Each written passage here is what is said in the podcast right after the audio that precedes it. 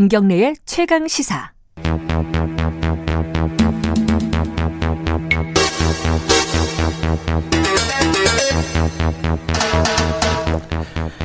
사건의 이면을 들여다보고 깊이 있게 파헤쳐보는 시간입니다. 추적 20분 오늘도 두 분 모셨습니다. 박지훈 변호사님 안녕하세요. 네, 안녕하세요. 박지훈입니다. 한겨레 신문 김한 기자님 안녕하세요. 네, 안녕하세요. 화성 연쇄 살인 사건 이게 사실은 뭐 이제 그 진범이 밝혀지면서 그리고 뭐 공소시효도 지나고 이래갖고 다 끝난 거 아니냐라고 생각할 수도 있지만 이게 끝난 게 아니더라고요. 남아 있는 것들이 꽤 있어요, 그죠? 그렇죠. 예. 재심 재판이 재심이 열릴 수도 있고 다시 새롭게 재판하는 겁니다. 음. 왜 이춘재가 나왔냐 하면 그러니까 어제 이제 법정에 이춘재가 예. 그 증인으로 출석을 한 거잖아요, 그죠? 왜냐하면 예. 이거는 그 사람의 재판이 아니에요. 지금 윤 씨가 피고인인 상황이에요. 예. 재판을 받은 상황인데 윤 씨의 어떤 범행 사실이 있냐 없냐, 유죄냐 음. 무죄냐 가리는데 특히 이춘재가 본인이 내가 했다라고 음. 하면 뭐 알리바이나 반대 증거가 되는 거기 때문에 그래서 이제 증인으로 출석한 것입니다. 자, 그, 어, 아마 뉴스를 이렇게 기억을 못 하시는 분들을 위해서 그 윤 씨가 누군지 이게 뭐 사, 화성 8차 사건이라고들 네. 흔히들 얘기하죠. 이 사건이 뭔지 간단하게 좀 정리해 보죠.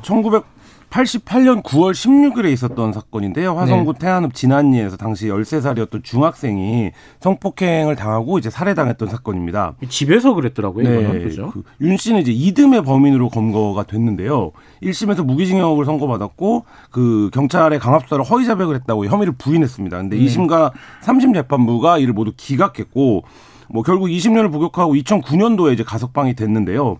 그 이춘재 씨가 어 부산구 당시 이제 부산교도소에 있었죠.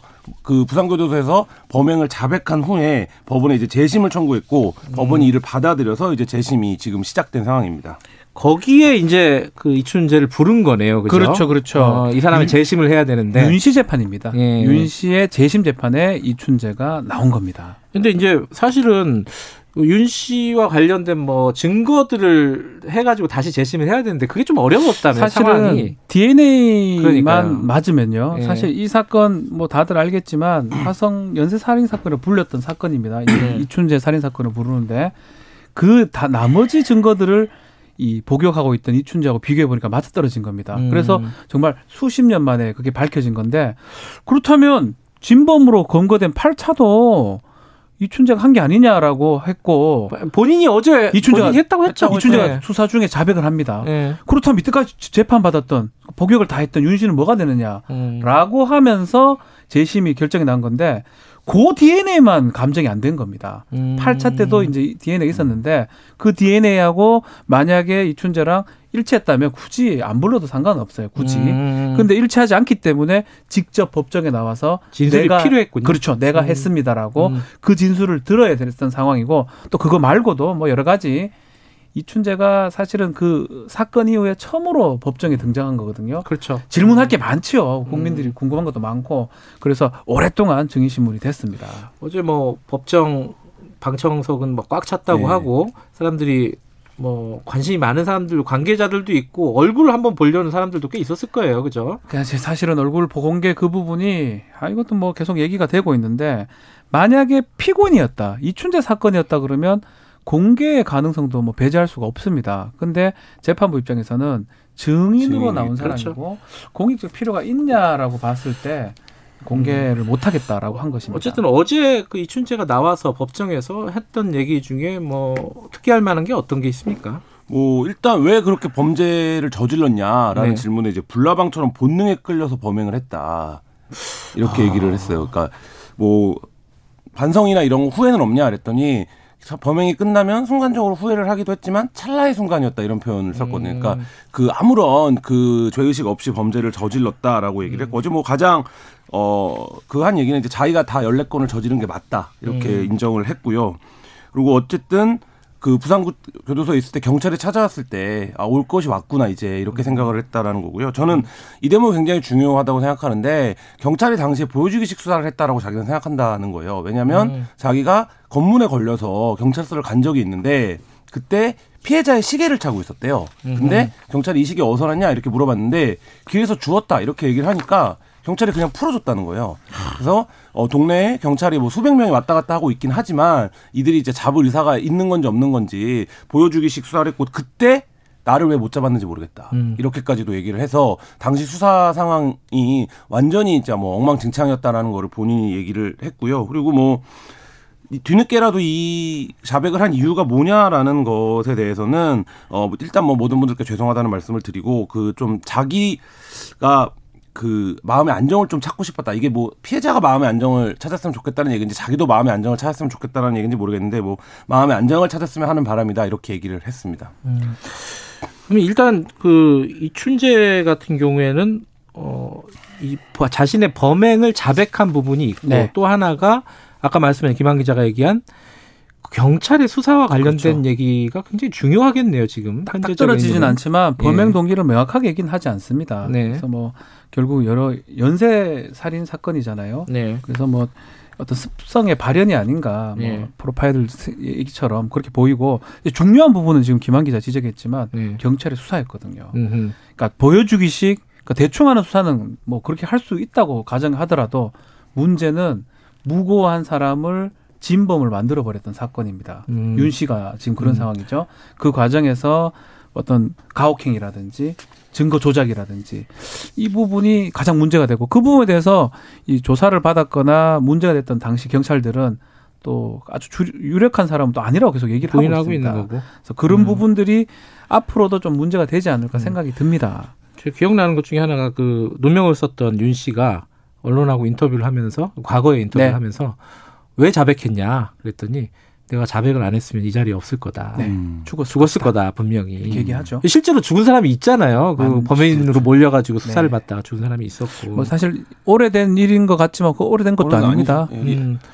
근데 어쨌든 근데 그 사람들 있잖아요. 이 뭐 윤 씨 사건도 마찬가지지만은 그러니까 윤 씨가 누명 쓴 사건도 네. 마찬가지지만은 이 화성과 화성 네. 사건과 관련된 뭐 수사 과정의 문제점으로 조사를 했잖아요. 이미 네. 이춘재 자백 이후에 거기에 처벌받은 사람이 있습니까? 지금 뭐 저, 저희가 기억나는 내부적으로는 처리가 뭐 지금 진행 중인 사건이 있는지는 모르겠지만 지금 이제 뭐 가시적으로 음. 드러난 처벌은 없고 지금 이제 많은 피의자들이나 당시의 상황들을 놓고 보면 결국 경찰이 뭐 정권 차원에서 관심이 있었던 문제였잖아요. 음, 이- 네. 이게 이제 연쇄적인 살인 사건이 발생하면서 그러면 영화 부당거래 가 저는 기억이 나던데 어제 예. 보면서 이제 배우를 쓴다라는 표- 아. 장면이 나오잖아요. 부당거래에서 그러니까 가짜 범인. 네, 이게 네. 뭐그 그 영화에서도 얘기를 하죠. 청와대까지 연관된 사건이다. 그러니까 어쨌든 반드시 잡아야 된다 기한 내에. 음흠. 그래서 이제 범인을 실제 이제 불황하는 사람을 이제 범인을 만드는 장면이 나오는데 그렇죠. 사실 어 뭐 거칠은 요약이겠지만 당시 경찰의 수사가 어 거칠게 요약하면 이제 그런 시기였다라는 거죠. 그러니까 예를 들면 수백 명이 투입이 되고 어떻게 해서라든지 진범을 범인을 잡아야 되는 이런 상황이었기 때문에 거기에 꽤 맞추기식 수사를 했고 아까 윤 씨 막 얘기도 하셨지만 그 과정에서 무수한 가혹행위와 이런 걸 통해서 결국엔 범인을 만들어내는 과정. 그리고 경찰이 뭐 당시에 어 관행적으로 구조적으로 어쩔 수 없다 없었다라는 측면을 말하기 전에 진, 진지하게 그 부분에 대해서 반성과 성찰을 내놓지 않으면 사실 지나간 많은 사건들에 대해서 그렇죠. 어, 경찰의 수사에 어, 신뢰성과 정당성이 흔들릴 수밖에 없는 이런 상황이죠. 한두 건이 아니에요. 뭐 우리 다들 음. 기억할 겁니다. 그 영화의 모티브가 된 춘천 파출소장 음. 그딸 살인 사건 또 마찬가지예요. 지금 말했던 대역을 만들어낸 거거든요. 만화 가게 주인을 그 네. 범인으로 만들어 가지고 결국은 지금 결국 뭐 음. 그 진범이 아닌 거 지금 다 된 그런 상황이기 때문에 그게 그런 수사 방식으로 그 당시도 당시 내무부 장관인데 10일 만에 해결해라. 음. 10일째 잡 검거가 됩니다. 음. 사실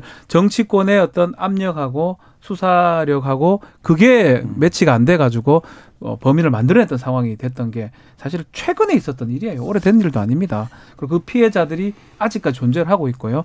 그래서 뭐 검찰 개혁 얘기도 하고 있지만 경찰도 이런 부분에 대해서는. 우리 김한 기자 말씀처럼 정말로 자성하고 이 부분은 좀 얘기가 좀 돼야 그 됩니다. 부분에 대한 논의가 지금 뭐 검찰 개혁에 대한 어떻게 소금 같은 일들이 너무 많아서 진도가 못 나가고 있는데 수사권 조정이 되고 경찰이 상당 부분의 수사를 맡게 되면 경찰은 검찰과 조직 규모가 완전히 다르거든요. 네. 그렇기 때문에 사실 경찰에 의한 인권 침해 그리고 경찰이 검찰에 비해서 예를 들면 일반적으로 생각할 때 뭐 수사 능력이나 기법이 좀 떨어진다 이런 얘기들을 하는데 그러면 그 부분을 만약에 경찰이 피의자에 대한 완력으로 보강하려고 음. 행여라도 할 경우에 어떤 통제나 견제 장치를 우리가 마련할 것인가 이게 사실 검찰 개혁만큼 경찰에 대한 어떤 견제 장치를 만드는 게 굉장히 중요한데 지금 이제 큰 틀의 논의가 진행되면서 사실 그 부분이 계속 후순위로 밀려나고 있는 근데 음. 일반적인 시민들의 민생 문제, 치안 문제에서는 검사랑 마주하는 일은 사실 별로 없고 그렇죠. 대부분이 경찰과 마주하게 되거든요. 그렇죠. 근데 이제 그 부분을 한다면 이런 사건들을 계기로 해서 경찰의 이 수사 관행들에 대해서 좀 대대적인 좀 조치가 필요한 게 아닌가 이런 생각도 듭니다. 이 사건은 근데 좀 찜찜한 게 뭐 경찰 뭐 지도부 차원에서는 사과하고 그랬잖아요. 유감 표명을 네. 다 했는데 뭐 정작 당사자들은 다 부인하고 있단 그러니까 마무리가 말이에요. 안된 거죠. 예, 그러니까 마무리가 그런 되려면- 느낌, 마무리 안 된 느낌이에요. 근데 이것도 이게. 그분들한테 뭐라 할 수가 없는 게 그 사람들한테 어. 공소시효도 지났어요. 또 그 관련된 거. 수사를 강제 수사를 할 수가 없는 거죠. 예, 그렇죠. 수사를 못 합니다. 본인이 본인이 얘기하고 반성하면 모르겠지만 뭐 재판이나 이런 수- 사법 절차를 작동할 수가 없는 상황이기 때문에 음. 또 한계가 있다고 봐야 되겠습니다. 그리고 해결 안 되는 사건도 있잖아요. 그 그게 무슨 사건이죠? 8차, 9차 사이인가? 그 여, 여중생 네. 실종 음. 사건이 있잖아요. 8.5차인가 뭐 예. 7.5차인가 예. 그래서 그 그는 지금 시신 은닉을 경찰이 했다라는 주장도 의혹이 있고. 나왔는데 네. 근데 그 부분도 확인이 안된 확인이 거잖아요. 안 그죠? 되고 있고요. 예. 그러니까 이 사건이 저는 경찰이 백서를 쓴다는 심정으로 음. 1차부터 어떻게 수사가 이루어졌는지 그게 이제 말씀하신 대로 너무 오래된 사건이고 법적으로 책임을 지을 수는 없지만 그러니까 경찰 차원에서 어떤 교본을 만든다 남, 미래에 남길 음. 이런 차원에서 이 사건을 백서 쓴다는 심정으로 다시 한번 좀 다 들여다볼 필요가 있다. 네. 그러니까 뭐 겉핥기식으로 뭐 과거사 사과하고 이런 차원의 문제가 아니라 이건 지금 억울한 사람들이 실제로 나타난 사건이거든요. 그렇죠. 경찰의 예. 수사 때문에. 예. 그러니까 그 부분에서 경찰이 좀 뼈저리게 생각을 해야 될 거고 혹시 그 과정에서 경찰이 부수적인 범죄를 저지른 게 있다면 그 부분에 대해서는 경찰이 법과 이런 차원이 아니라 조직 차원에서 가장 강력한 조치를 취하지 않으면 네. 향후에라도 이런 상황이 발생하면 어 경찰 조직이 시스템이 급격하게 그 안, 음. 작동하지 않을 가능성 도 있다 이런 점을 좀 각별하게 좀 대처를 해줬으면 좋겠습니다. 그렇죠. 그냥 단순한 이춘재 사건으로 마무리될 사건이 아닙니다. 음. 뭐 어차피 이 법정에서는 대부분 다 드러나지만 무고한 사람을 가혹 강압적인 수사에 의해서 네. 뭐 범인을 만든 거거든요. 그 부분에 대해서는 이 마마 하성 사건 하면서 계속 그런 일이 있었을 것 같아요. 음. 그래서 김한 기자 말, 말씀처럼 아주 좀 자성적인 어떤 모습이 좀 보여야 되지 않을까. 근데 법적으로요. 윤 씨, 이거 누명을 쓴 윤 씨의 재심은 지금 진행이 되고 있잖아요. 네. 되는, 되고 있는데, 그러니까 억울한 사람이 새로운 증거가 나타나면은 재심 신청을 해갖고 가능하죠. 이제 다시 재판을 뒤집을 수가 있는 네. 거잖아요. 근데 이제 이춘재 같은 경우에는 새로운 증거들을 뭐 증언과 증거, 근거들이 나오면은 음흠. 다시 뭐 이렇게 할 수는 없어요. 2001년 기준입니다. 예. 2001년 이전 사건은 공소시효가 다 지났습니다. 아. 태완 입법이죠 나름 우리가 말하 이른바 말하는 그 이전에 했던 사건들은 다 공소시효 지났고요. 아. 이춘재의 마지막 범행이 아마 90 94년에 90 몇년 음. 제가 알고 있거든요. 네. 그게 그걸로 다 공소시효가 지- 그, 그 당시는 또 살인사 살인죄가 15년이었어요 공소시효가 음. 빨리 진, 후딱 지나게 돼 있어가지고 네. 이춘재한테 법적인 책임을 문, 물을 수 있는 것은 없습니다. 없어요. 네. 그럼 이제 억울한 사람들은 결국 남은 할 수 있는 방법은 국가를 상대로 해서 뭐 소송을 걸거나 그렇죠. 이런 지금- 정도가 되네요. 지금 국가가 가혹행위 예. 아니면 고의 과실에 의해서 억울하게 만든 거거든요. 음. 불법행위를 한 거랑 마찬가지입니다. 근데 네. 그것도 소멸시효 같은 게또 있기 아, 그건, 때문에 그것도 있겠네요. 아, 사실 어렵습니다. 음. 예전에 뭐, 뭐 보도연맹 사건이라든지 이런 게 우리 국가가 잘못했던 거 관련해서는 안날로부터 뭐 이렇게 정한 그런 게 있었거든요. 그래서 음. 요 최근의 판례를 적용하면 지금이라도 국가 상대로 음. 손해배상 청구는 가능할 것 같긴 한데요. 음. 그것도 다 다퉈봐야 될 것 같아요. 네. 시간이 많이 지났기 때문에. 손해배상을 얼마 하고 이- 뭐 이거보다는 아까 김한 기자 얘기처럼 진실을 알고 싶은 거잖아요. 음, 그죠? 음, 그런 차원에서 그 경찰이나 검찰 조직들이 뭐 자기 과거에 잘못했던 것들을 많이 뭐 내부적으로 조사도 하고 테이프도 꾸리고 뭐 사과도 수뇌부들을 하고 했는데 실제 현장에서 보면 이 사건에서도 보듯이 실제로 가혹행위나 구타 고문을 한 사람이 있는데 당사자들 아무도 인정하지 않고 그렇죠. 있는 거거든요. 그렇죠. 예. 그러니까 이 현장의 분위기가 이렇다고 하는 거는 수뇌부의 사과는 그야말로 정치적인 제스처에 불과하고 실제 현장의 개선 속도는 굉장히 더디다는 음. 반증인데 경찰이 그 부분을 무겁게 받아들이지 않으면 이게 뭐 한 50년 전에 있었던 사건이 아니에요. 90년대에 있었던 사건입니다. 정말 얼마 전에 있었던 네, 일입니다. 근데 뭐 이 사람들 중에 여전히 현직에 있는 사람들도 있고 이 범인들도 지금 이미 불과 50대에 불과한데 그러니까 여전 이 경찰 조직이 이 과거에 어, 악패를 어떻게 정리할 거냐 이게 향후 수사권을 넘겨받기를 지금 원하는 음. 조직의 어, 위상과 신뢰에도 굉장히 중요한 사건이다 이렇게 생각됩니다.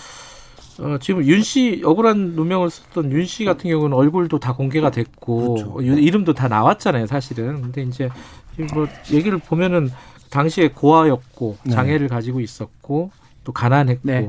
그 보호막이 없었던 사람을 경찰이 어쨌든 그렇죠. 희생양으로 삼았다는 게 지금 밝혀진 건데 뭐 시스템이나 이런 것도 중요하지만 억울한 사람들 그렇죠. 네. 얘기는 빨리 좀 푸는 게 어, 경찰이 할 일이 아닌가. 20년이나 이분이 억울하게 옥살이를 하고 나온 거죠. 아, 특히 자기 인생의 달을 네. 이게 말이 됩니까 이게 누가 사실은? 책임질 겁니까? 그거? 누가 책임질까요 진짜로? 알겠습니다. 여기까지 들을게요. 고맙습니다. 감사합니다. 감사합니다. 박지훈 변호사 한겨레 신문 김한 기자였습니다. 지금 시각은 8시 46분 향해 가고 있습니다.